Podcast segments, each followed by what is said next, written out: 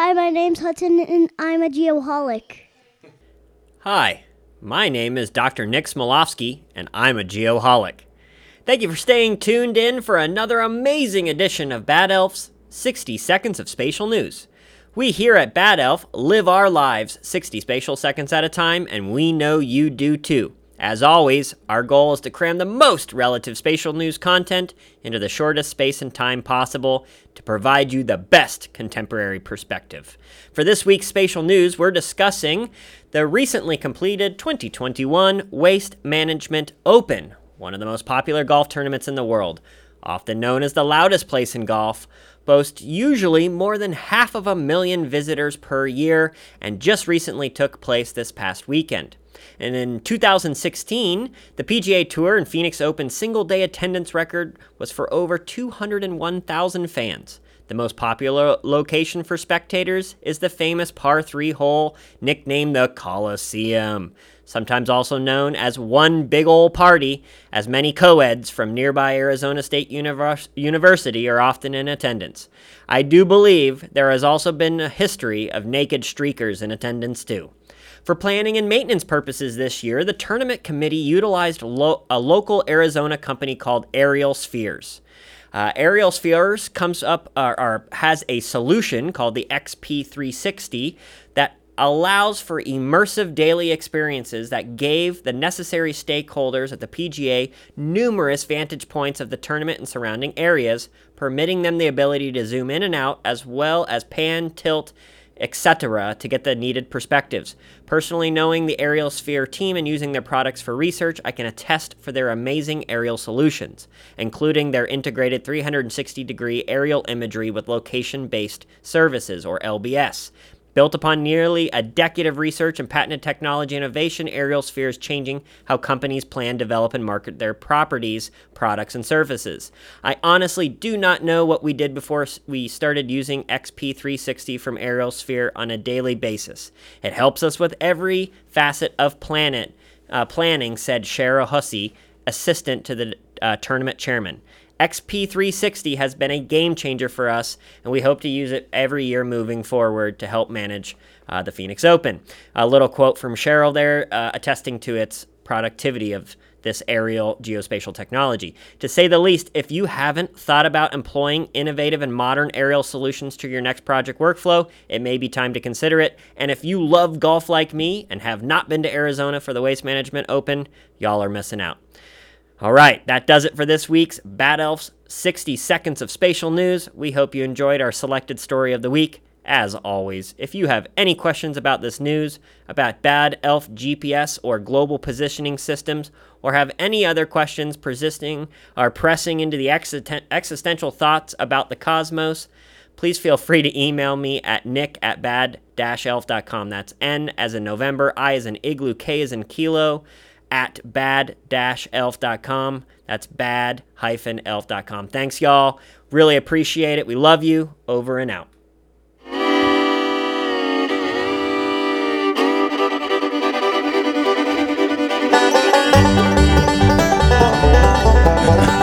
A little uh, picking and a grinning Oh, there, I love it.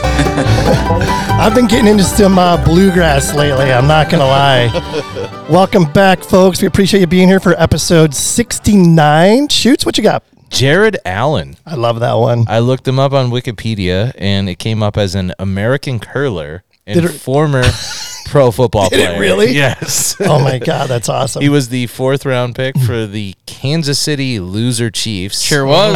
Excuse me. Five time Pro Bowler, four time first team All Pro. Uh, the Idaho State Bengals retired his number Wow. 41 from college. And 41. he was in, he was in the Jackass movie. That, that's Oh yeah, I yeah, that's right. from. That's right. That's right. That's right. I did hear a conversation on Sports Talk locally the other day about him making it into the Hall of Fame. It, it, it's gonna happen. Yeah. I think he, I think with the the the resume he's built. Yeah, it it's- sounds like it. It's inevitable. Not first ballot, but he'll be he'll get there. I can tell you, I've watched him live in person curl. Mm-hmm. He is not going to be a curling Hall of Famer. There's no doubt in my mind that's not ever going to happen. He was better at beating up quarterbacks than Absolutely, curling. no Okay. question, no question. Remember the uh, pink Mustang he had out here, and it had the uh, like the horns on the you know how they used Oh, to do really? that. They had the horns on the front. Yeah, Oh, I he's, didn't he's know got that. a Shoots and I were talking to. He's got that restaurant on Mill. That's the, right. The lodge. Yeah. Yep, the lodge. Local business owner. Support Mhm. local. He's got a place out here. All right. We, of course, are recording live and in person from the Cobb Fenley Sioux Sioux studio, as we like to call it. Um, the Wi Fi has pretty much sucked lately, so fingers crossed we can get through this. We're all tethered to each other's phones. So, uh, like I say, fingers crossed. Uh, a couple house cleaning items before we blow your minds. First, the branded Bills hats are a hit. How do you get one, you ask? That's easy. Become a Geoholics patron by simply going to patreon.com, search for the Geoholics, make a monthly commitment, and Bob's your uncle, as they say. You will be receiving a Geoholics fan pack that not only include this awesome hat, but a bunch of other really cool Geoholic swag as well. Second, please take a minute and follow us on all of our social media platforms, those being Facebook, Instagram, LinkedIn, and YouTube. It's by far the best way to keep up with all things Geoholics. PJ, tell us about that opening number. All right, guys, that was Car- Carolina Blue Glory Bound Train. Carolina Blue is a Brevard, North Carolina based band whose roots run deep in the tradition of Bill Monroe. The band was formed in 2007 after the release of the album Nothing So Blue. Carolina Blue won the South Carolina State Bluegrass Championship at Reno Fest in 2011, and they also received their first Vocal Group of the Year nomination at the 2018 SBGMA Award Show. Their most recent Pine Castle Records release, I Hear Bluegrass Calling Me, debuted on the Billboard's top five bluegrass album charts and has recently made its debut on the National Bluegrass Survey's top 15 albums chart and has produced their number one hit song, Rusty Rails.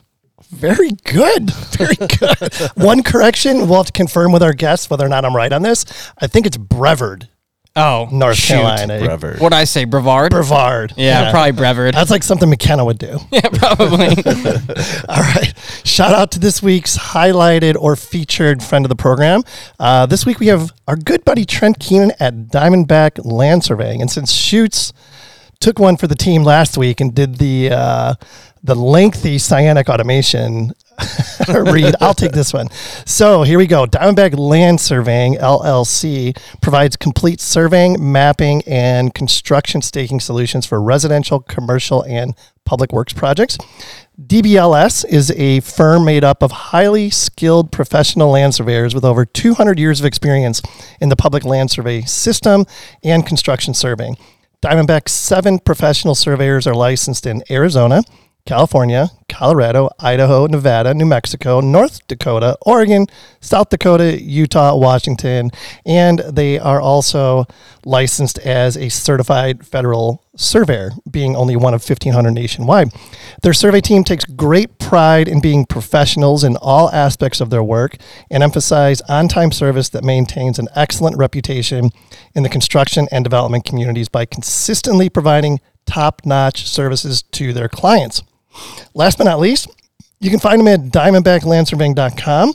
And they like to say that they are dedicated to building and maintaining an excellent reputation. And most importantly, Trent Keenan's a hell of a dude. He is a hell of a dude. No argument there. All right, our weekly pod word. So, what do you think about this one, Shoots? How about we go with Camaro? Camaro. Yeah. Oh, it makes sense. The dog. Oh. Yep. Okay. All right. Gotcha. So this week's I'm pod picking word, up what you're laying down Yep, here. is Camaro. Just a reminder, here's how this works. Listen every week, jot down each episode's pod word. At the end of the month, email said pod words to us, and I'm going to use it again. Bob's your uncle. Your name, your name will be entered into the drawing for that month's listener prize, which this month is a personalized watercolor painting by Connie Barrett. If you don't know who she is, uh, and you don't know what she's doing for surveyors, check her out on Facebook. We're so excited to be giving away one of her paintings this month. So again, the pod word for this episode is Camaro. There we go. And I'm writing it down because I'm entering. This is a great prize, great prize for sure. Uh, let's catch up with the fellas. Producer Jake, how how you doing, man? Doing all right. You okay after that? After that weekend, that was a rough one. Yeah, a little Super Bowl cleanup. Um, obviously, it didn't go the way we wanted it. I went back and listened to as I was editing last week's episode, and man, was I being cocky. So looking back on that now, it's cringy to listen to. So I, it's time to introduce a little bit more humility back into it. So I like it. we're going the the optimistic route. We got a lot of years left with Pat. We're, we're humble from here on out. Anything we can get. Well, Hudson did say, "How dare Jake bet against the goat?" Hey, Yeah, how dare I? He called you out so hard. yeah, and Hudson's a wise little guy. Speaking of bets, Hudson and I did have a bet on the game, and I lost, and I have to render payment. So um, yes, you did pay up. I will. I will tell the Vouch for listeners. that? Yes, you you did pay up, but uh, we're gonna hold off on that until you can actually see him in person. And, Yeah. and pay up, and Cool. You could see the smile. Yeah, but good weekend. I mean, on the bright side, I won my first race sailing, so that's uh, the whole That's weekend's awesome. a wash at that point. oh, point. you got to explain this. What happened? Just Lake Pleasant, first race. I was you get like a out. ribbon or I anything wish like that? like a trophy. That'd Nothing? be awesome. No, I thought everybody gets trophies these days. Yeah, Not at the that's lake. just- It's just hardcore not at the out lake. there. Participation. Oh god, that's funny. Ryan, how about you? Uh, I can't complain. The weekend was pretty darn good. I enjoyed watching that game, and Hudson was very happy. And literally, when he was going to bed that night, he had the biggest smile on his face, and he said, "Legos are coming my way." So That's awesome. that that al- that alone made it all worth it. And uh, other than that, just playing golf and getting my Nice. backside kicked on the courses. But Your what about- backside. yeah, I, I, hey, I'm keeping That's it kid friendly. Keeping it a PC here, boys. what about you, Delphi Delph? Oh geez. Well, I mean, I'm gonna brag a little bit on my wagering this past weekend. I got the parlay of Tampa Bay plus three and the under.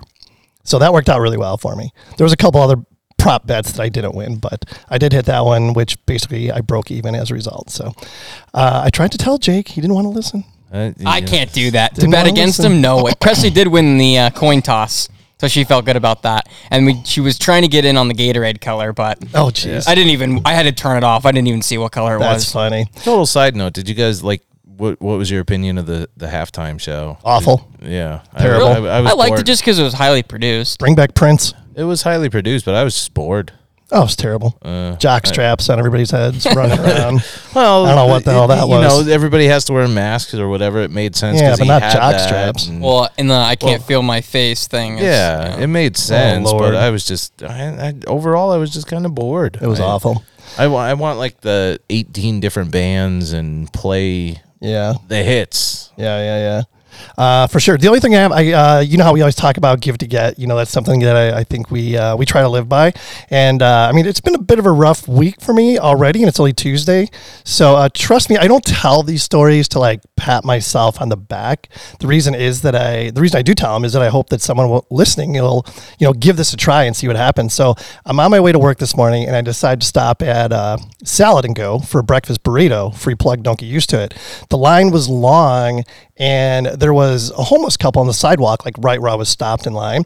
So I gave him a couple bucks, and um, I was next in line to order, so I had to move up. Long story short, when I get up to the window, the girl says, "This one's on us." So I got my breakfast, my uh, breakfast burrito, and my cold brew for free. There you go. Interesting. So that you they probably saw. I don't think so. I don't think so. Oh, so okay, is they're just a coincidence. It was a coincidence, yeah. Yeah. But that's how that like whole give to get thing. Yeah. works. That's yeah. how it works. Great breakfast burritos and great iced coffee as You well. can't beat a two ninety nine. Are you kidding and the me? dollar for the iced coffee. Unbelievable. Give to get. Give now to I get. know where I'm going tomorrow morning. Exactly. All right, let's get moving here. Uh, safety apparel, safety share. Shoots. What do you got for us this Uh, week? this one's a personal favorite of mine. Here Uh-oh. are some tips on good techniques for washing your hands. Oh. Wet your hands with running water, either warm or cold, and then turn off the tap and then apply soap. Rub your hands vigorously for at least 20 seconds. Make sure to scrub all surfaces, which include the backs of your hands, wrists, between your fingers, and under your fingernails. Now it's time to rinse your hands, making sure you wash them all the way the soap. Well, uh, wash away all the soap. Yep. Dry your hands using a clean towel or air dry them, depending on where you're at. Yep. If possible, use a towel or an elbow to turn off the faucet. And then, if you can't wash your hands, use an alcohol based hand sanitizer that contains at least 60% alcohol. Hmm. I think you might have missed the part where you sing "Happy Birthday" twice. Well, you can do that, but Well, the lovely Carrie was saying that you got to like scrape your hands with your fingernails. Yeah, that's what on, doctors on your do. palms Yeah. because Oh, wow. like the the creases in your hands, and I didn't get that deep on it. Just What if wash you- it. Just wash your hands. What if you just had a bucket of Everclear? Could you just dip your hands in the bucket and bam? I think your hands might fall off. you do it too I- many times, I- right? tr- Trust me, man. My hands get so dry with washing them as much as oh, I Oh, me do. too. So Yeah. scaly on the back. Oh yeah, Yep. It- it- just wash your hands. That's what At the end of the lotion's day- for, boys. Put some I- lotion on. Hey, I do that. I put it on. I'm the too face, I tough put it for on the lotion. Little hands. lotion, little eye cream. I, I do it all. Uh, you know it. I, I, I know. love You how and I you, have I love how you call that out on me. No, no, I do it too. I do Ow. it too. All right. So Jeez. at the end of the day, the safety apparel safety share is wash your hands. All right. There you go. I like it. It's that easy. And I can honestly say I've washed my hands more than ever for, over the last year. oh yeah, For sure. absolutely. What about your phone? Uh, it needs a good needs a good scrubbing. That thing It needs a once over. Yeah. All right. Cool. Let's let's get on with this here. Our uh, our esteemed guest this evening is Dr. Tony Nettleman, and a couple little bio things here to uh, really impress you. Tony was born and grew up in Atlanta, Georgia. Get this: he has completed a BS in land surveying from New Mexico State University. Go Aggies! A MS in geospatial surveying engineering from Texas A&M Corpus Christi. Crispy.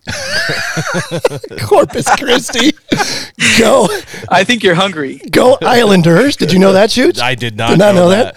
He's, I don't even know what the hell this is. A Juris Doctor or JD from Florida International University. Go Panthers. Did you know Was, that? wasn't uh, what's his name? The coach there, Who? the guy from What's his uh, name? No, the guy from You know. Alabama. Nick Saban? He might have been. He No, might have been. No, the offensive coordinator. So we'll, we'll find out what the JD thing is here in a minute. And he's got a PhD in geomatics from the University of Florida. Go Gators. There you Go go. Gators. There you go. He's got a Dr. PLS. Nick is proud right now. Yep, he holds a PLS license in Alabama, California, New Mexico, South Dakota, Texas, and Florida. Uh, he is the president and owner of Nettleman Land Consultants and director and trustee of the Nettleman Institute of Surveying and Engineering Technology. Oh, and did I mention he is also an attorney? Oh my! Oh, that's it? That's that's it. That's all I got to say. How lazy is this guy? To say that I say that I feel like a worthless POS right now is an understatement. so, uh, welcome to the Geoholics, Dr. Nettleman, and we are honored to have you uh, on and taking the time to grace us with your virtual presence. Yeah, well, thank you so much for having me. And you know, call me Tony. We've been talking a lot lately. All right, perfect. I love it. I love it. Keep it casual. So, I didn't even mention that you also have four airplane ratings that include private, commercial, IFR, and seaplane. How do you have time to do all this?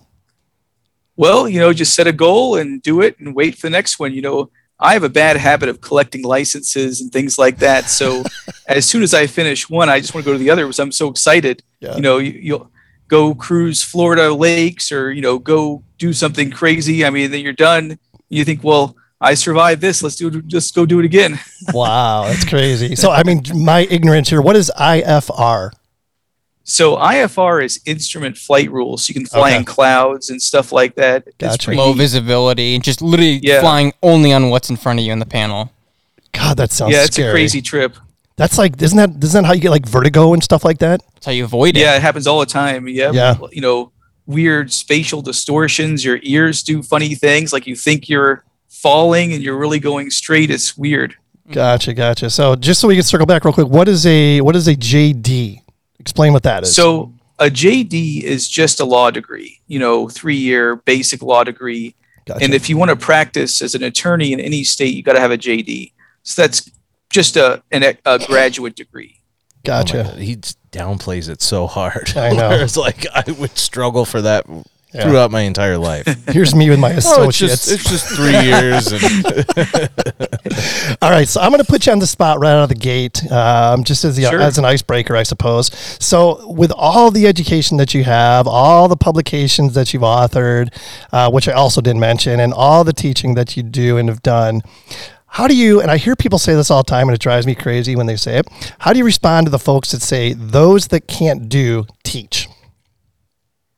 I would say they're absolutely right a lot of the time. I've met a lot of professors who could not set up a total station. Yep. Just- if they had a gun to their head, you'd say, set up the total station or, or this is your last breath, they wouldn't make it. You know, it's, It's scary. true. It's so. I'd say that you're absolutely right. You know, Yeah. I'm not here to, to defend anybody or any degree. It's just, you know, what do you need to practice? And you have to pick that. And it could be nothing or it could be a, a PhD, whatever you want to do. Yep. Yeah, good points. Good points. Can't argue with that.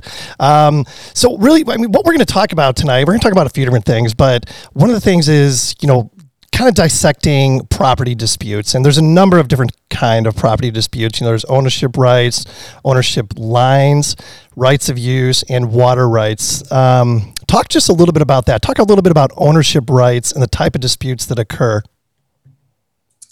Gosh, you know, I would say there's no such thing as a property dispute. There's only a personality dispute. Hmm. If you hate your neighbor, you're going to sue them over the property boundary or over the dock Hmm. or over anything else. So this has nothing to do with like surveying or lines or it's all about personality. But when two personalities meet that don't get along, you know, oh, you better watch out. Yeah. Good point. Good point. How so? How do you how, how do you see those kind of disputes being avoided? Then is it just a matter of two neighbors just kind of uh, you know taking it upon themselves to to iron it out? But unfortunately, that's not always the case, and we end up in court. Well, you know, I think a lot of people will say, like, well, what about mediation? What about Hmm. arbitration? Let's solve this. Uh-huh. Let's just come together and work it out. That usually never works because of the personalities. So, you know, you have to have a third party, independent, neutral person come in, do the survey.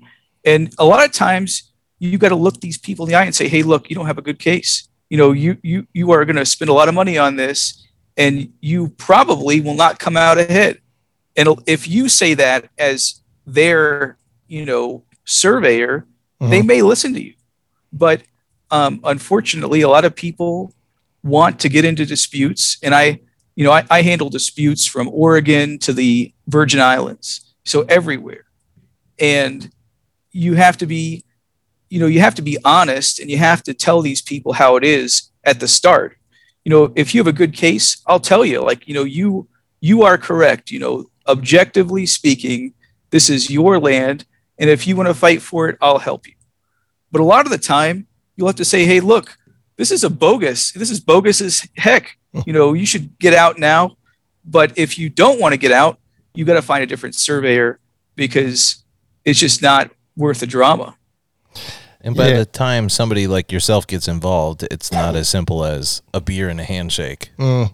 Yeah, it's probably Yeah, past that point, exactly. right? It's past that. and got like past said, that point it's, already. It's the people that are involved rather than Yeah. the actual land. Yep. And I, I'm sure that pride comes into play a lot. I'm sure principle Oh, takes yeah. over. You just want to be right, no matter what it is. Yeah, yeah. I'm curious, Yep. what are the most common property disputes that, that you've seen throughout your career? I mean, is it an ownership thing as far as title or- and boundary goes, or is it more of an easement thing?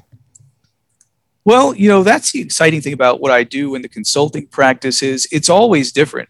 Like you never know who's going to call you with a crazy story because life is so much more weird than like a textbook. So it could be I, I had a call from a gentleman last year. He's a surveyor. He's being sued for $12 million Hmm. because he reviewed a title commitment for a property and he it was like a 600 page document. Well, he did not realize that there was a page missing there was a page two to one of the documents and the client didn't know it either so when they closed the property they paid the money did all this stuff and the client sues them for $12 million and the surveyor says what about your real property attorney you hired to review this what about the title company that did this what about what about this no we don't care we're suing you for it Wow. because we like our attorney, we like our title company. So you're going to be the one who pays all of it. So, or it could be, you know, neighbors fighting over a dock, neighbors fighting over a driveway. Um, the only one constant I have is the property has to be very high value. Otherwise, it's just not worth, you know, their time to pay me to help help them solve this. Mm. Yeah, for sure. I'm just curious in that case, and I don't know how much you can talk about it. I mean, is the surveyor on the hook for that, or how, do, how, does, how does that shake out? Well, I mean, it's all my opinion. So all I can tell you is, uh, you know, I think that land surveyors examine title in order to locate boundaries and you know, show easements like the geographic location of things. Land surveyors do not really examine title to pass judgment on the quality of title. Is it marketable? Is it feasible? Is it legal? I mean, I don't, think surveyors have the ability to answer those things. hmm Yeah, no, I completely agree. I'm glad you answered that question that way.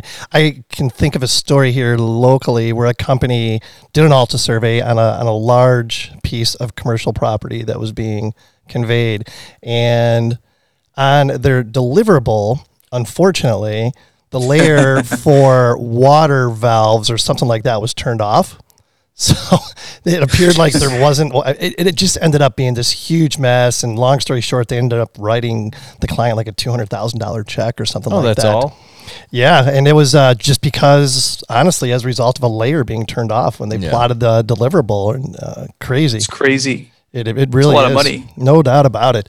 No doubt about it. So let's um let's kind of talk about a couple of things here. You know, I'd like to talk about, you know, standards of standards of practice and duty of care. And if there's a difference between the two. I mean, I when I I looked up and did some research, you know, about standards of practice like how it would be defined per se, and this is what I came up with. You know, the minimum standards of practice are intended to provide protection for the public by ensuring that surveying services are completed in accordance with prevailing professional practices and current technological methods, and to provide a means by which professional performance of the individual practitioner can be assessed.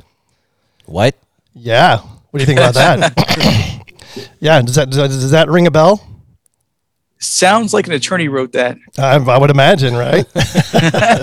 so, and then duty of duty of care. This is what I came up with: is the requirement that a person act toward others and the public with the watchfulness, attention, caution, and prudence that a reasonable person in the circumstances would use. If a person's actions do not meet this standard of care, then the acts are considered negligent, and any damages resulting may be claimed in a lawsuit for negligence. That makes way Nice. more sense. That's a good one. Yeah, yeah. So, I've in- testified against and for so many surveyors over the years. Mhm. You know, in, in California, in Texas, in New Jersey, if a client wants to sue a land surveyor, they have to get another surveyor to write an opinion before they can even file the suit. Hmm. And I love that Yep. because you can't just sue a surveyor or an engineer or a doctor just because you feel like it. Mhm. You got to have someone else pass judgment, at least kind of initially. yeah. And, you know, that's the question. You know, did you act like a reasonable land surveyor or did you not? And that's fuzzy, right? I mean, how do you know? I mean, what right do I have to pass judgment on, you know, you three? But you have to do it. You know, you look at the textbooks, you look at the um, minimum standards in the state, you look at CEU presentations and court cases and statutes and you say, well, did this guy violate the Florida rules of surveying? Did this guy violate the Minnesota standards of practice? And a lot of times you can say, hey, look, there's no north arrow on this map. This should scare me. yeah, true. Yeah, that's a good point. And you know, I think, and I mean, I'm, obviously, you can attest to this better than anybody, I'm sure, because you've been involved in so many of these cases. But surveyors can be very stubborn, and surveyors, for the most part, think there's only one answer, and it's their answer, and they become Can't very hard to deal with when they're questioned, which is unfortunate. But that's how a lot of these things get to the point where they become, um, you know, litigious. Let's say. Um, one time in my life, I got asked to check another surveyor's work um, because of a concern about a property line. And I'll be honest with you, I think it takes a certain kind of person to do that. I, I mean, I did the job, but I felt so bad doing it. Yeah. You know, I'm like, this guy, I mean, whether or not he's right, wrong, or whatever, I mean, I could have made the same decision, and who, who knows? It's just, it puts you in a weird spot. Yeah, it does. I mean, and what right do you have, you know, to do that? But I mean, everybody is checking everybody else. You know, that's just a fact. Uh, you know, years ago when I was growing up, you know, 10, 12 years old, I used to read my grandfather's textbooks for like editing errors and like just see what's going on, interesting stuff. And I read that every surveyor's work has to be able to withstand collateral attack. So if you better do a good enough job, so if another surveyor shows up and questions you everything you do is defendable. Like you can prove everything. You can prove the monuments, you can prove the methodology, you can prove your results, your analysis. And if not, then your survey is probably going to be successfully attacked. Hmm. Now, how often does that happen? Not really. I mean, like 99% of surveys just get stamped and they get filed and that's it. But there's always that chance someone could come behind you and, you know, attack your survey. Is it good enough to be attacked? That's a big question. Yeah, all good points. I think it's like as a surveyor, I think you know when when any survey I do, I approach it like this could go to court. And as a result, you know, I mean, you got to really focus on, you know, doing the due diligence, of course, the research, you know, field procedures, whether you're doing a boundary survey, topo, construction staking, you got to take accuracy requirements in consideration. If there's photogrammetry involved, you, you know what you know what goes along with that there shoots and the, the deliverables you know like if you know if, you- if you have the best looking deliverable i mean it's very appealing to the eye but if you look at it and the first thing you see is that the north arrow is either not on it or pointing in the wrong direction then i mean automatically red flags are going off you Oh, know absolutely. yeah, for sure. And uh, what so uh, on that same topic, and we we talk about this particular thing on a, on a number of episodes. What do you think? What what what are the importance of field notes? Like handwritten field notes in the field book are those as important as ever, or can a data collector be admitted into court in the same manner? Yeah, it's a great question. And, you know, I say uh, field notes are really important. I still do them. You know, every survey I sign and stamp, I've been to the field, I've done the research. My, I do it all myself. There's no like a crew that goes out and does it. I hate, hate hearing that. But, you know, I think that there are some times where field notes are great, like writing down descriptions or taking a testimonial from a neighbor, all these things but also you have to have the data collector because I can't write down every measurement. I mean, it's killing me. XYZ 2,000 times in a day, not going to happen. So you have to have both written field notes and data collector file. And then it all kind of comes together to do your analysis at, when you get back to the office. Yep, good points. What are, what are you seeing with you know? Of course, now I mean technology is advancing so rapidly. Of course, there's you know there's lidar scanners, whether they be terrestrial or mounted on a UAV or even on a plane for that matter. Um, you know, and, and just the use of drones in general. I mean, are, are you seeing an uptick in any sort of disputes as a result of those technologies?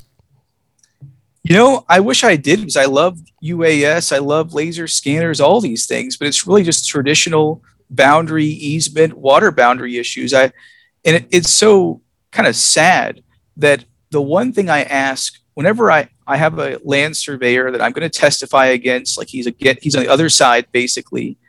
I I have this list of questions to ask the surveyor during the deposition, Hmm. and the first question is, what equipment did you use? What was the serial number? And can you show me the calibration and the dealer um, you know servicing receipts? Oh what do you mean? This is a 14 year old total station. It's never seen the inside of a dealer since day zero. Well how do you know it's accurate? Yep. silence. Yep. i love that. Now you better be darn sure that every time i go do a survey i make sure my calibration certificate is up to date was how dumb would I feel if I asked this guy this question and think of let's see yours.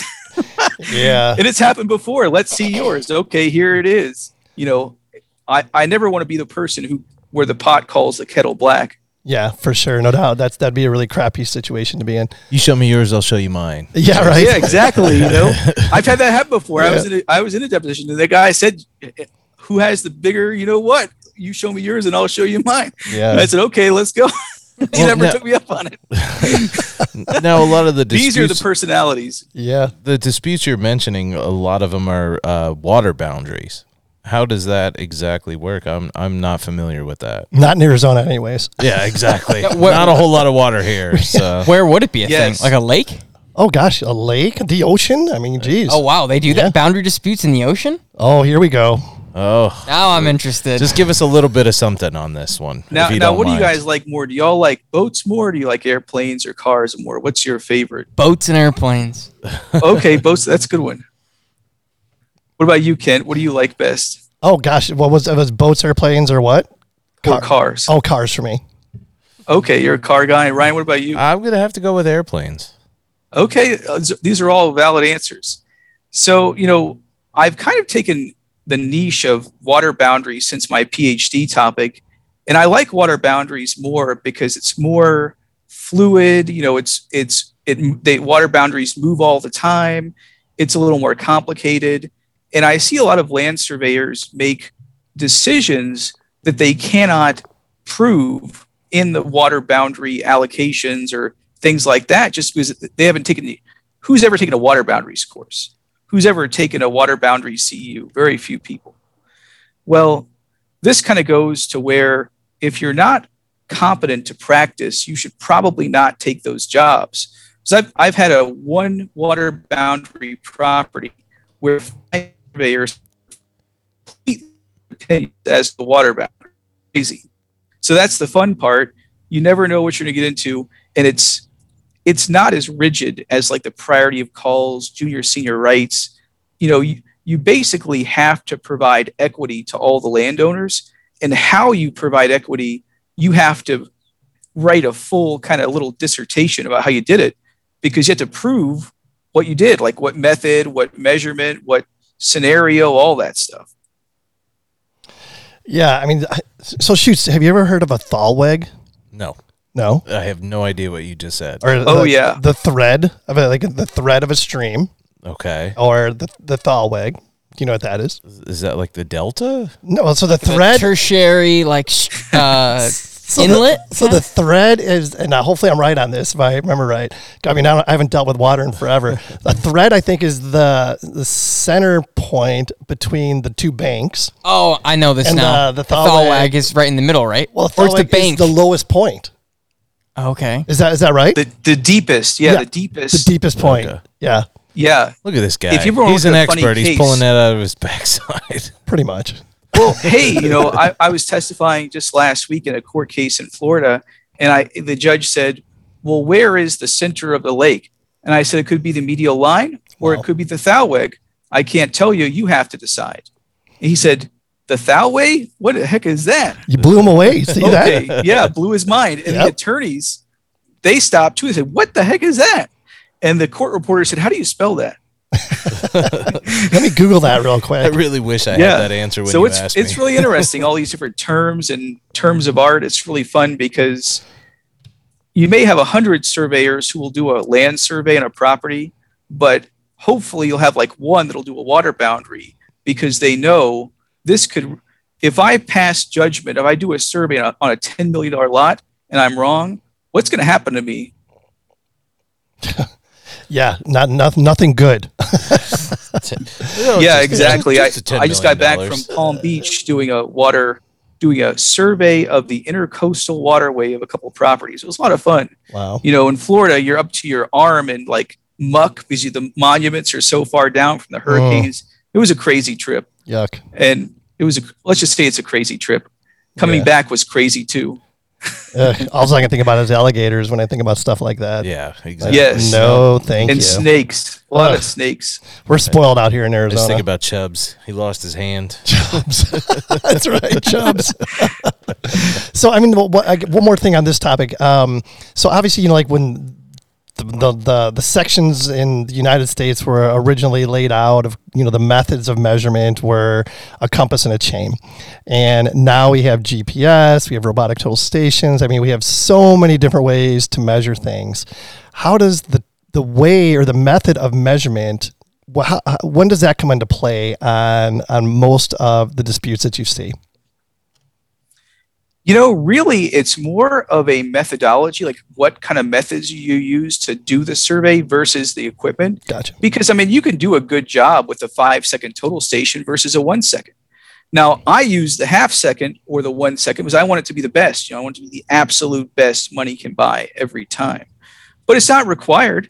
I mean, you can do a five second total station job and close well and have no problem. So, a lot of the time it's you know land surveyors ignoring monuments that are in the ground land surveyors ignoring deeds that have been recorded things you know big things like that we're in the weeds but it's usually the, the major errors that come up the, the most. Yeah, yeah, gotcha. Um, so of course we have like the new ALTA NSPS standards coming out here in a couple weeks. I think on the 23rd they go into effect. Um, are you all polished up on those?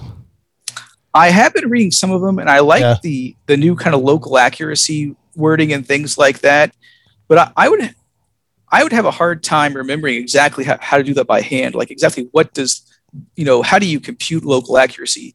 Can you pull out a full cova- covariance matrix and do this, Hmm. or are you just going to go to your AutoCAD or your Trimble you know business suite and click apply? Right, exactly, which is what 99% of us do, right? yep, Yeah, yeah. I'm guilty too. Yeah, I like what they did with um, Table A, Item 11 with the utilities. That's always that's always a pain. That one just has so much liability attached to it. Well, you know, I've learned to always author a survey report that goes along with the survey map and explain what I did. But I have an entire section at the end where I say I, what I did not do. Did not locate certain easements, did not locate the flood zones, did not, did not. I think my academic training has taught me to just like fess up to what you didn't do so everyone knows it. Like there's no ambiguity. These are the 10 things that did not get done. And that's just how it is. If you want it, you could pay more money and I'll be glad to do it for you. Yeah, no question. I mean, that's great advice right there. Yeah. Um, what I'd like to look at next is kind of like kind of the phases of a dispute, you know, kind of from a surveyor's perspective. And I know, you know, there's, I'm going to run through these real quick and we'll circle back, you know, the initial consultation, there's the, review of the records and the research, you know, a, a site visit, as you mentioned, pre-trial prep and a trial. And some of these things, like when you start talking about pre-trial prep and the trial, I mean, that's some scary stuff right there. It could be, especially you don't have your uh, all your ducks in a row, as they say. So just kind of briefly touch on each of those. Talk about the initial consultation just a little bit. Well, that's a great one. You know, I was thinking about this all the time because I've taken on clients that I wish I never would have taken on. So, you know, this is, you know, maybe even like last year, a person who never should have signed on because they had unrealistic expectations. And I always say that the land surveyor and the attorney are the team. You know, you have to be completely aligned together. The attorney has to use your facts and then argue his case with the procedure. So the initial consult, it's taken me 20 years, like working with my grandfather, working on my own. It's taken me so long to get this system down. But we do a three step process here at NLC Expert Services. You know, the first step is just a phone call, like a 15 minute phone call. Who are you? What's your problem? And a lot of the times they'll say crazy things like, I can only spend a thousand dollars, or I'm in the middle of a DUI case and I think I could have my DUI dismissed if I'm in a different county. Can you help me? I mean, just oh. crazy things. Wow. So that's the first like weed out point where you say, well, I thank you for your time, but unfortunately, don't pay me any money because you're going to lose your money. You know, don't waste your money. You need to go somewhere else. Mm. So that's free. Then we do if it's if I say, well, it sounds interesting, it sounds like it can help you, send me some stuff. So send me your documents, I'll look them over. So we charge about two thousand dollars for a couple hour initial review. Look at their stuff, and you say, well, gut feeling, yes, I can help you, Hmm. or no, I cannot help you. They haven't signed anything except a one page form that says who they are and what they want at this point. And if they survive the second step, the initial consult, then they get a full contract. And this is very important because you do not want clients who you cannot help. It makes them crazy. It makes you crazy. Like it's taken me so long. This is like a business side versus a surveying side, but I'm not a very good business person. So I, it's taken me a long time to learn what not to do.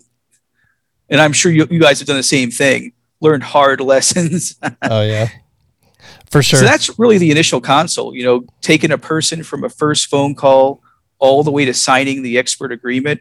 And then you do the fun stuff. You do a survey, do your research, do your expert report. I love going to trial because I feel very, very confident in everything. If I'm not like 99% confident, I just won't answer it. I'll say, I don't know. And I, I don't know is a valid answer. Yeah, I mean, honestly, if you if you as a surveyor have done your, I guess we'll call it a professional duty, um, you shouldn't have much to worry about. At that point, it comes down to analyzation and decision making, right? Would you agree?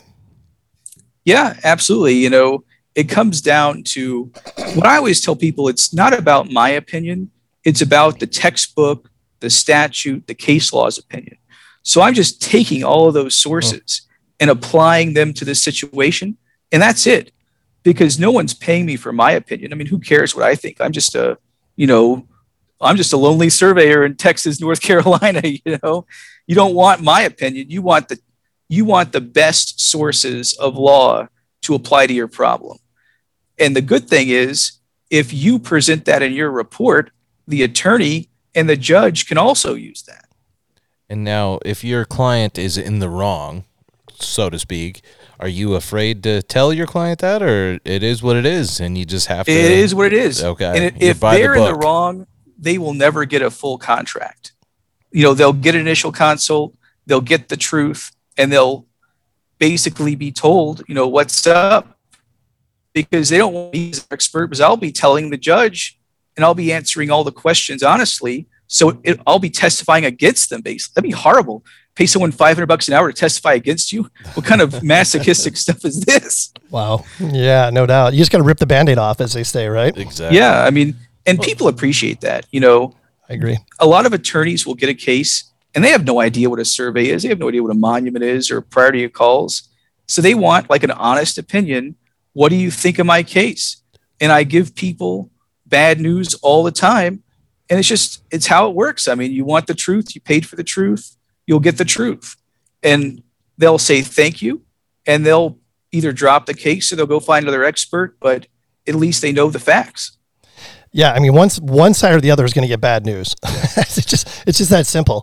So, what advice what advice would you give like a surveyor who you know is unfortunately in a situation where they're they're going to trial over one of their surveys? What advice would you give them? You know, I guess as it pertains to pre-trial preparation and even on the day of the trial, what what, what are some things that you you would tell them? Wow. I could talk for an hour about that. You know, I'm doing a water boundary seminar for Iowa next month as a scholarship deal for some of their students. And one hour is devoted to expert practice. I've seen so many land surveyors testify in court and do crazy things, like they won't stop talking. You know, what do you think about your survey? And they talk for 20 minutes. Or they show up to court in like flannel shirt and blue jeans. Everybody else is wearing a suit and tie, nice outfit. Everybody, even the court reporter is dressed nicely, Yeah. and the surveyor shows up. And what kind of professional image does that give to the surveyors? The only person in the entire room without a suit and tie comes in in muddy boots. Why'd you do that, Joe? I'm a surveyor. I survey in these boots, and I wanted to come here and show everybody my boots. It's not helpful. not helpful. Yep. Yeah, that first impression, right? It's almost like looking at a Yeah. plat and there's no north arrow. It's the same type deal. Exactly.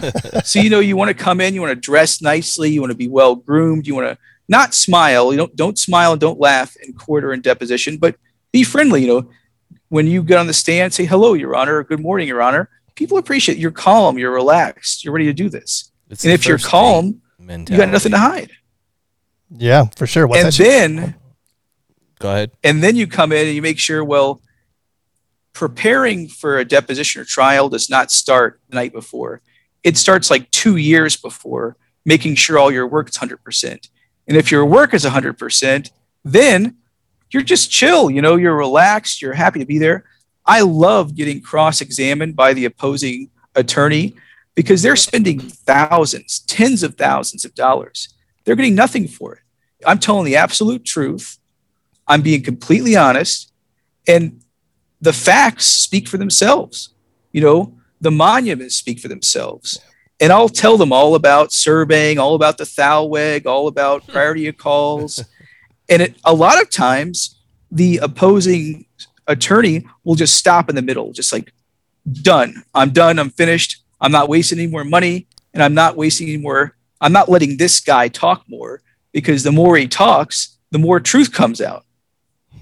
The more it hurts our case, and Yeah, exactly. it's it's it's that first date mentality of just show up, look your best, speak softly, carry a big stick, that whole thing, and just you got the facts behind you. What do you have to worry about? Yeah, just exude Uh, confidence. Yeah, you have that confidence of knowing that you're right. If you're prepared, you should have nothing to worry about. exactly, and yeah, no, that that works wonders. Yep, absolutely, no question. Um, let's talk a little about being an expert witness. I mean, that's what you do, right? Um, how? I mean, besides yourself, I mean, hopefully everybody calls you to be an expert witness based on whoever listens to this podcast. But if somebody's out there looking for an expert witness, what are some things that they should be looking for? I hate to say it, but I mean, it, it's all credentials. You know, I mean, this is a battle of the experts. And a lot of times it's a local surveyor versus another local surveyor. What's the truth? Nobody knows. I mean, the attorneys don't know, the judge doesn't know, the jury's confused. So if you've got a big enough dispute, you've got to find some kind of national expert to come and sort out the mess, which has been going on for years. And you have to do it objectively through you know uh, your own survey your own research your own report and you've got to have enough credentials and enough it's really about teaching too. Like you're teaching oh. the judge and the jury and the what is a thalweg no one's ever heard of this. Can you explain a thalweg in 15 seconds? I'm sure you just did. I'm sure you could. So you'd be a great expert with this. so it's all about having the heart of a teacher and going in with no animosity, no preconceptions, just going in there to solve a problem as best you can and then have fun while you're doing it. Because if you're having fun, I had a judge was having we were measuring things in the map, doing all kinds of stuff together. He was having a blast. He says, This is the most fascinating case I've had in years. what a pleasure. You know, what a what a nice thing to say. Yeah, for sure. You said something there that really struck a nerve with me because I'm, I'm a huge believer in it. I mean, for to be a good surveyor, to be an expert, uh, and just to be a professional, and we spend a lot of our time educating. You know, whether it be educating our clients. You know, that happens at least. I mean, that's something I feel like I'm doing on a daily basis. And you just said it at a much higher level. You're in a sense educating the judge. Yeah, absolutely. And even before that, you know, the client is stressed out. They're in like they're in a corner. They're worried about their property. How can you solve their problem? Like it's not about you. It's about your client. And if you think you can help them, you have to teach them from day zero. Well, how do you do a survey? Why do you need a survey? How will the survey solve your problem? And if you spend like 30 minutes on the phone discussing like the steps involved, how to a survey can help you in your case if you have a case or not, you know, if you spend that time helping the person understand why they need something, they're mm-hmm. much less likely to call someone else and say, "Can you beat that price by 100 bucks? What's your what's your lowest number?" Mm. And they're not going to do that. They're going to listen to you as a as a person of sage advice. And if you can say, I will solve your problem or I will help you solve your problem, they're hooked. Yep. Yeah, definitely. How do you how do you avoid being, you know, you hear the term hired gun. How do you avoid, you know, taking on on on, on that role and being a true expert witness? Well, you know, I think it's all about objectivity, you know, telling the clients if they're in the wrong, just straight tell them because you don't want to be called up on the stand or you don't want to stamp a survey that's not 100% accurate. So that's why I do the initial review before they ever come on as the full client because I've had to tell a lot of people last year they were in the wrong. I mean, a lot of people, and they paid, you know, 2000 bucks a pop to hear why they're wrong. It takes a big person to listen, you know, to a different opinion.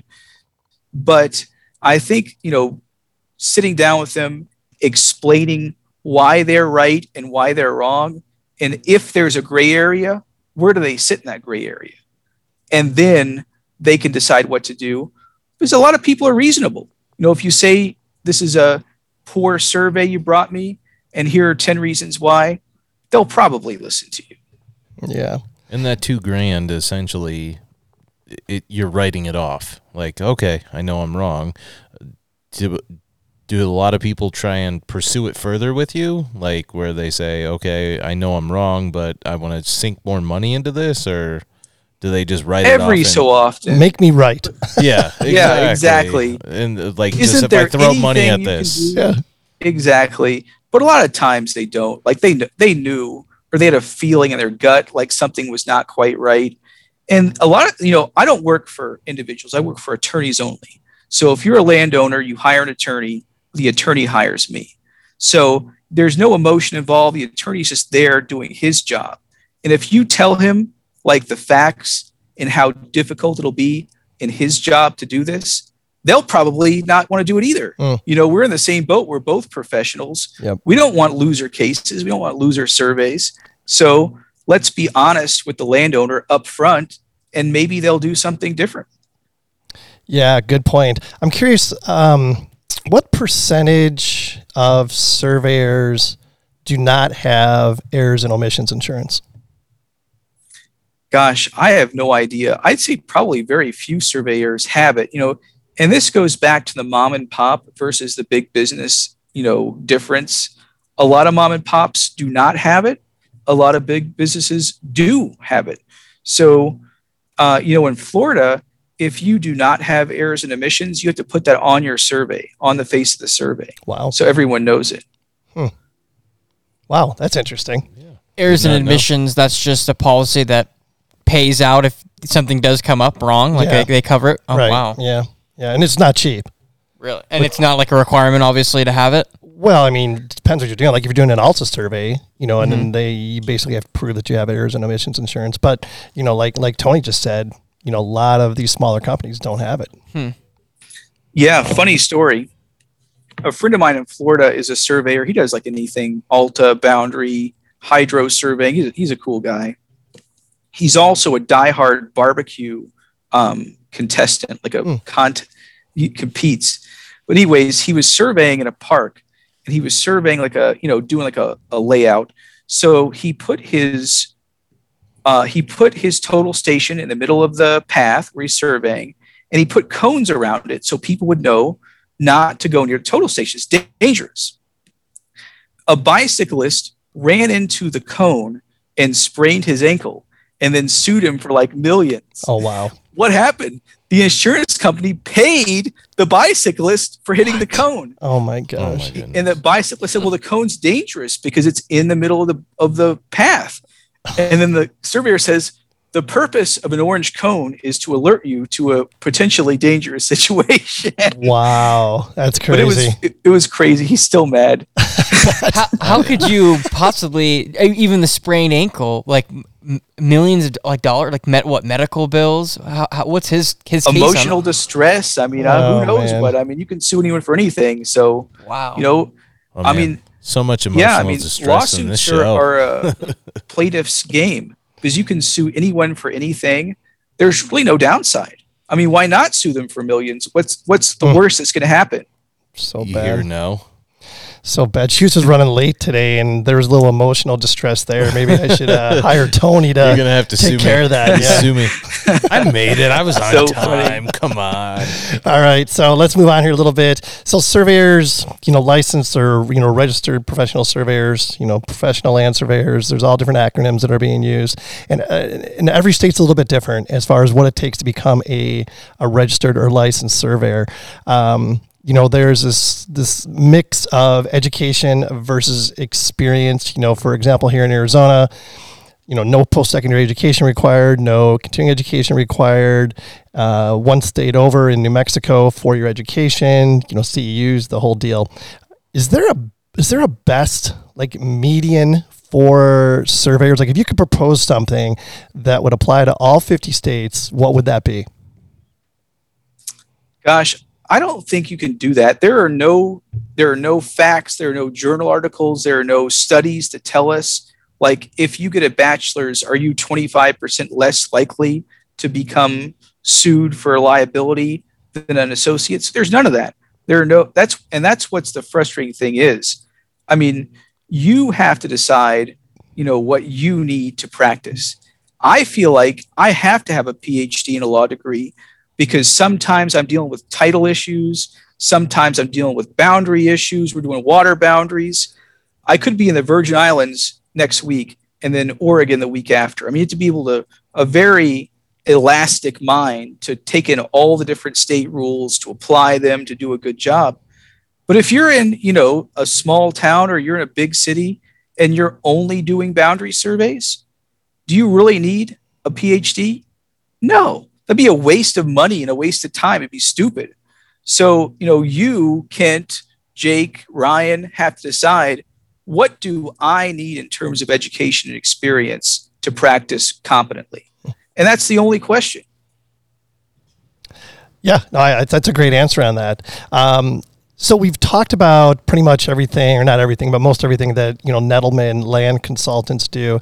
I want to give you an opportunity to talk about Nettleman Institute of Surveying and Engineering Technology. Tell us about that. So, you know, when I was working at Texas A&M, you know, a couple years ago, I saw a lot of non-traditional students that really could not join the program because we shut down the online program. The administration thought it was too expensive. Uh, you know, the the students did not want to move to Corpus Christi because it's you know it's not a small town, but it's not like Austin. I mean, I wouldn't trade Corpus Christi f- for Austin. And a lot of people were left out. You know, they want to get licensed, but it requires a four year degree in Texas until recently. Now it's a two year. So there's so many working professionals that have no ability to get the education. So they basically get stuck as a survey technician. They have a lot of potential, but they have no money, they have no time. They got kids, a wife. Um, they have, they don't want to move, you know, 500 or 1,000 miles to get a degree. So I started NISET as basically the way for working professionals to get their credit hours to get licensed. We do a certificate right now, which is a one year, 32 hour, but we're getting the associates online this year, getting a bachelor's online in two years. Uh, we're, we're approved to operate as a higher education institution, which is awesome. So it's just, it's a baby. You know, we're growing every day. We got like five or six students but I think in five years, the public universities are going to be terrified because people can get education cheaply when they want to. They can pick their topics. It's about the student, it's not about the university. Wow, that's awesome. And I've talked to some people here recently um, that I've come in contact with that are have even mentioned or suggested the idea of almost doing like a like a land surveyor uh, camp, for lack of better word, where you know they would literally be at this camp for a week, let's say, and you know run through all the different Twenty field, four seven field procedures and stuff like that. And Love that. It's not a bad idea, honestly. You know, Just a kind of boot camp. Yeah, almost like a surveyor's Instead boot of camp type spreading thing. out Yeah. all that time over the next year, mm-hmm. get it all done right at once. Yeah, yeah, for the for like the field side of things, Yeah. you know. I mean, Yes. obviously, obviously, Yeah, we do yeah. that at NISET. We do a one week, you know, five day. We go to a camp. We Okay. live together. We eat together. Everything.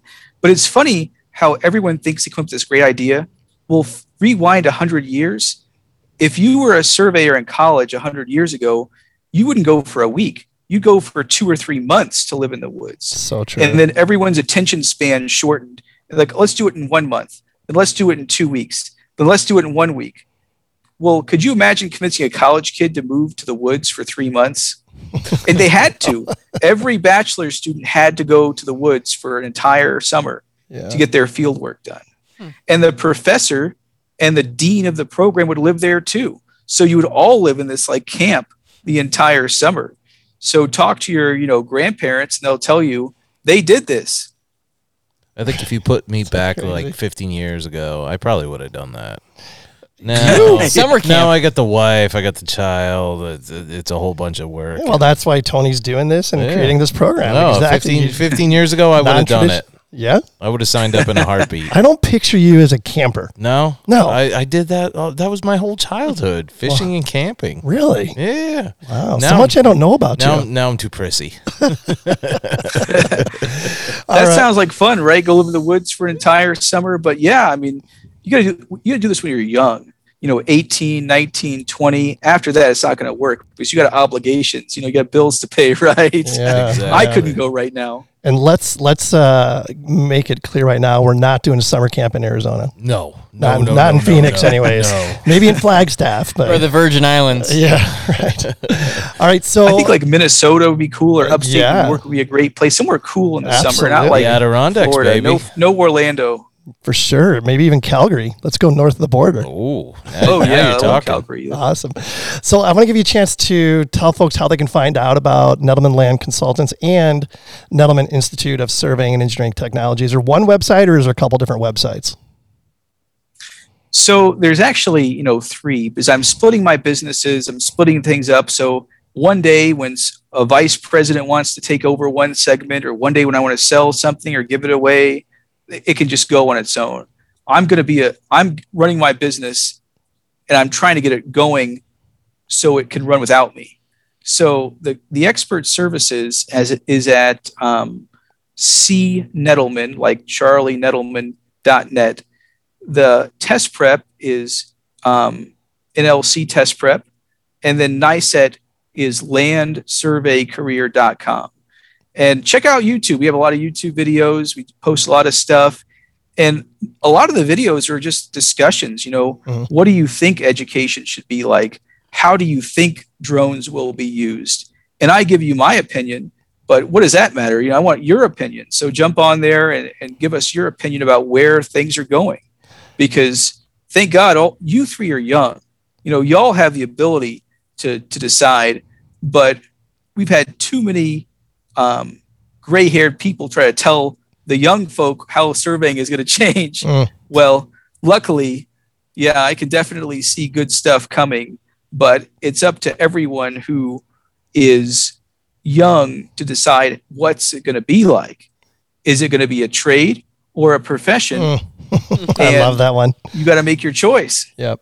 Yep. Then what? How, how, how do you feel about serving? I mean, we go on about, with about this for hours, I'm sure as well. But do you look at it as a trade or a profession, or do you think it's just a matter of how you approach it individually? Well, I mean, let me ask you. I mean, does a doctor use his hands? Yep. Yeah, absolutely. I mean, I have a friend who's a neurosurgeon, and he, I mean, he can cut like nobody else. Well, you better know what to cut before you start with the scalpel, but you still have to use the scalpel. So, personally, I definitely see surveying as a profession because you have to have this higher level of knowledge before you can do anything in the field. I, yeah. And I ask people a lot, you know, what do you think, trade or profession? Mhm. And I've only had one person ever in a presentation tell me he thought he was a tradesman. One. Interesting. Interesting. I mean, I I can be so I mean, I definitely view it as a profession because that's how I've always looked at it and that's how I approach everything I do. But I can also see how, for example, I'm going to use Arizona as a as a bad example where there's no post-secondary education required and you know no continuing education you know we kind of almost in that case fall in the same category as a, as a plumber or an electrician which of course is viewed as as as tradespeople. So in that case you know I, I could i don't say i could be swayed but i could see that perspective. But other than that you know i, I think it's without question a, uh, a profession. But you guys still have that test, and you have to be licensed yeah. to be professional. yeah but so do plumbers and electricians. Mm. yeah. Eh, eh, Arizona's a bad yeah example. i'm just playing devil's advocate but Let's talk about yeah, New and that's great because you've got to have this discussion and there's no answer. Yeah. It's like, you know, it's like being in a philosophy class. There you're you'll never get to the answer. There's no one plus one equals two. It's how many people think it's a trade, how many people think it's a profession, and I guess your own personal opinion or the majority wins. Yeah, and I mean, I, I've harped on this a number of times before too. But there's, uh, there's, you know, these these Facebook pages out there, you know, that that surveyors have kind of, you know, taken over. And when I, and I look at these Facebook pages for content for the show, actually, and they're just very so unprofessional, you know. And I'm like, are there Facebook pages like this where for doctors where they would, you know, where they would act that way, or lawyers, or even architects and engineers? You know, it's the surveyors that Yep. seem to have to, you know, get out there and just, I don't know, show their backside. I guess I don't know. Well, you know, I think on Facebook and Reddit as well, they're venting. You know, they're frustrated, they're having Yeah. a bad day, or they're just frustrated, and they want to talk to other per- surveyors about their situations. We can all. I- I've had so many clients or people on the phone. Can you survey just one line? Uh, can you Mhm. find just one monument? And that's what that's my my lead generation person takes those calls, so I don't have to listen to them anymore. Yeah. But still, he just rolls his eyes because he's like, "Who are these people? Like, they have any clue how much work we do?" Nope. And it's just frustrating. Hmm. Now, the other thing is the Facebook and Reddit groups are really all technicians. They're not really professional surveyors on their venting. Mhm. They're field technicians, you know, ticked off about getting chased by a bunch of snakes or something crazy. That's true. No, you're right. You're right. Or I saw one the other day where it was it was obviously a field guy, and he referred to you know the guys in the office as the uh, office pukes. so yeah, I mean, You're an office puke. I'm an office puke now. yeah, I suppose. I suppose. But uh, all good stuff. All good stuff. Well, Tony, you're you're a wisdomous guy. Is that a word? Wisdomous. Um, it is now. Thank I you. like it. Yeah. I like it. I'll take it. We're gonna coin it it. sounds good to me. But uh, I need you to drop a nugget on us. Do you have a mantra that you live by? You know, I'd say, you know, a good surveyor is always learning. Like, I think I have a lot of credentials or whatever. Who cares? I'm always learning something different. Always signing up for a new CEU, like in New York. I'm not, I'm not, a, I'm not a New York surveyor, but I saw their virtual conference, signed up for it, watched a video. Pretty interesting stuff. Mhm. And I, I think that I'd be embarrassed as to how good a surveyor I am if I looked at myself five years ago or 10 years ago. So you've always got to be growing and learning. And if you can get enough tools in your toolbox, you can help anybody. Huh. You can go anywhere, help anybody. But you've always got to be adding another screwdriver, another wrench in your toolbox every single day.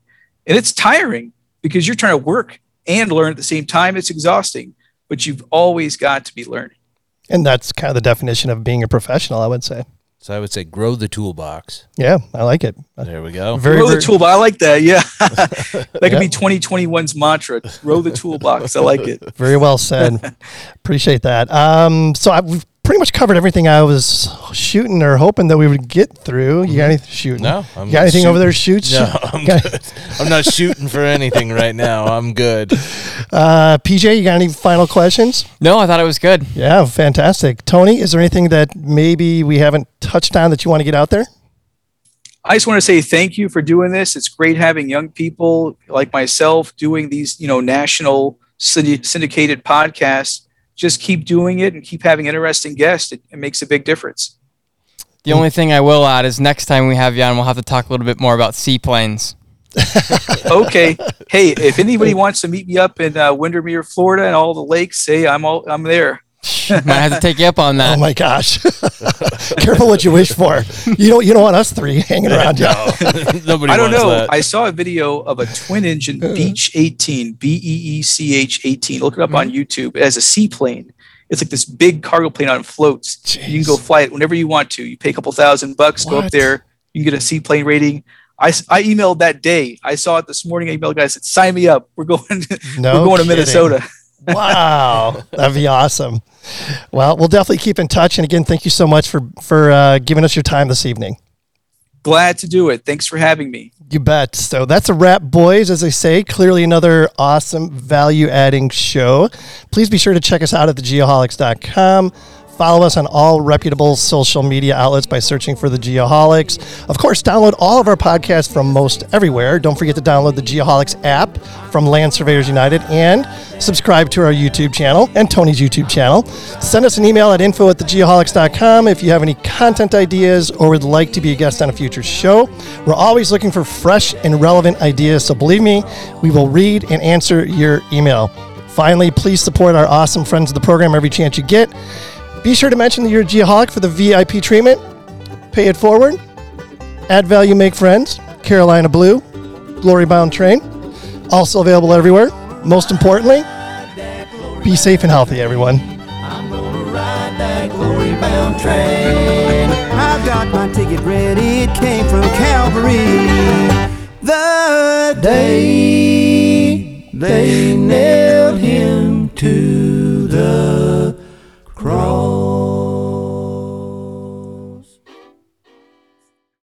Once again, thank you to our friends of the program, Aerotech Mapping Inc. at atmlv.com, Advanced Geodetic Surveys Inc. at agsgps.com, Bad Elf GPS at bad-elf.com, Cobb Fenley at cobbfenley.com, Cyanic Automation at cyanicautomation.com, Diamondback Land Surveying at diamondbacklandsurveying.com, Get Kids Into Survey at getkidsintosurvey.com. Land Surveyors United at landsurveyorsunited.com. Mentoring Mondays at mentoringmondays.xyz. Monson Engineering at monsonengineering.com. Parkland Community College at parkland.edu slash land surveying. Safety Apparel at safetyapparel.us. Tiger Supplies at tigersupplies.com.